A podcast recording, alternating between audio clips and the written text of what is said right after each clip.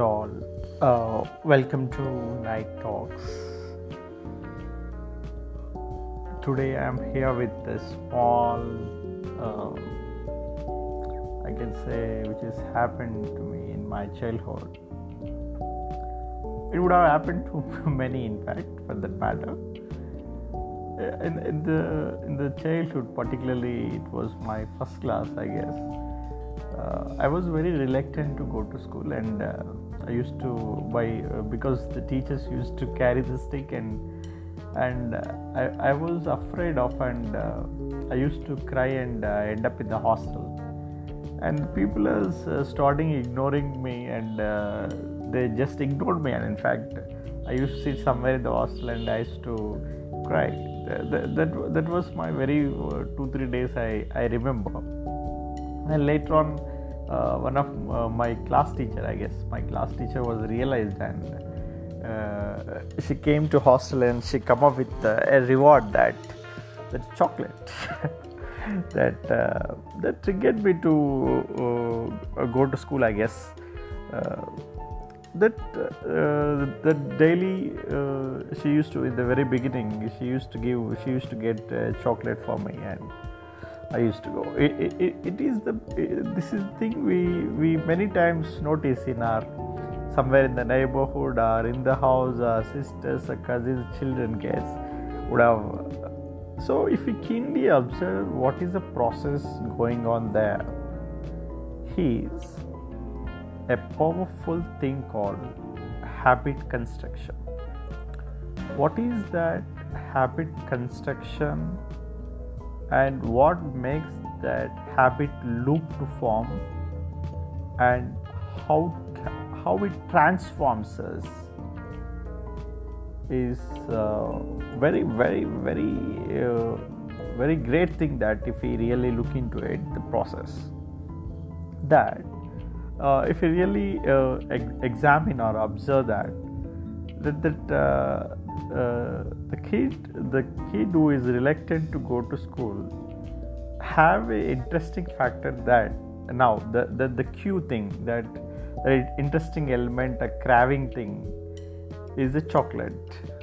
That that he know that if he is going to get a reward. So so uh, it is uh, it is a cute thing or the interesting element that uh, drives him or her to school and uh, then when he go to the school he'll get a reward. He will get a reward that is a chocolate. So it excites him or her and again the next day and the two first two three days or the four days that uh, uh, in the in the couple of days in the beginning that habit loop construction if it is noticed the person the, the individual having some craving factor or the interesting factor the cue factor which is allow him to get into that loop and then and it is practicing it knowingly and f- for a reward and is finally getting a reward. It is getting the excitation of that uh, that happiness or that the the thing is getting carried away and uh, the process continuing in fact. So uh, le- let me explain you and one more uh, a, story a, small story but uh, you can you can feel the what is the power of the habit construction or habit loop making it is all about. You would have listened this i'm not sure but yes. There, there, was a memory loss patient his name's his name was uh, jones. And uh, uh, his doctor is george. Every day he used to come to his house and he examined him and is there any improvement in his status health status. So he used to ask him every day that uh, where is the kitchen in our home or where is your bedroom in your home particularly when he's when he's asking him and he tried to recollect but he end up with no answer. But uh, but uh, surprisingly this the same the same jones in front of the george when he feel hungry he himself he get into the kitchen and he grabs some food to eat. It, it, it is no surprise because the, it was a habit to the jones when he was when he was all right that he used to go to the kitchen when he feel hungry. That is that is uh, it is not just it is not just habit construction. After habit construction what is happening? After habit construction, the subconscious mind, which is in activated state, that sub, that subconscious mind is working afterwards. He's not he's not telling he's not telling that. Still, let me give one more example. It, it, it could be uh, it could be two things here that uh, habit construction and what subconscious mind plays a role. It is it is a continuity in fact that uh, uh, we know very well whenever uh, in the childhood when when a child is trying to trying to walk. This is a kind of practice. This is a kind of practice. Uh, therefore i would like to tell what is subconscious mind is all, all about.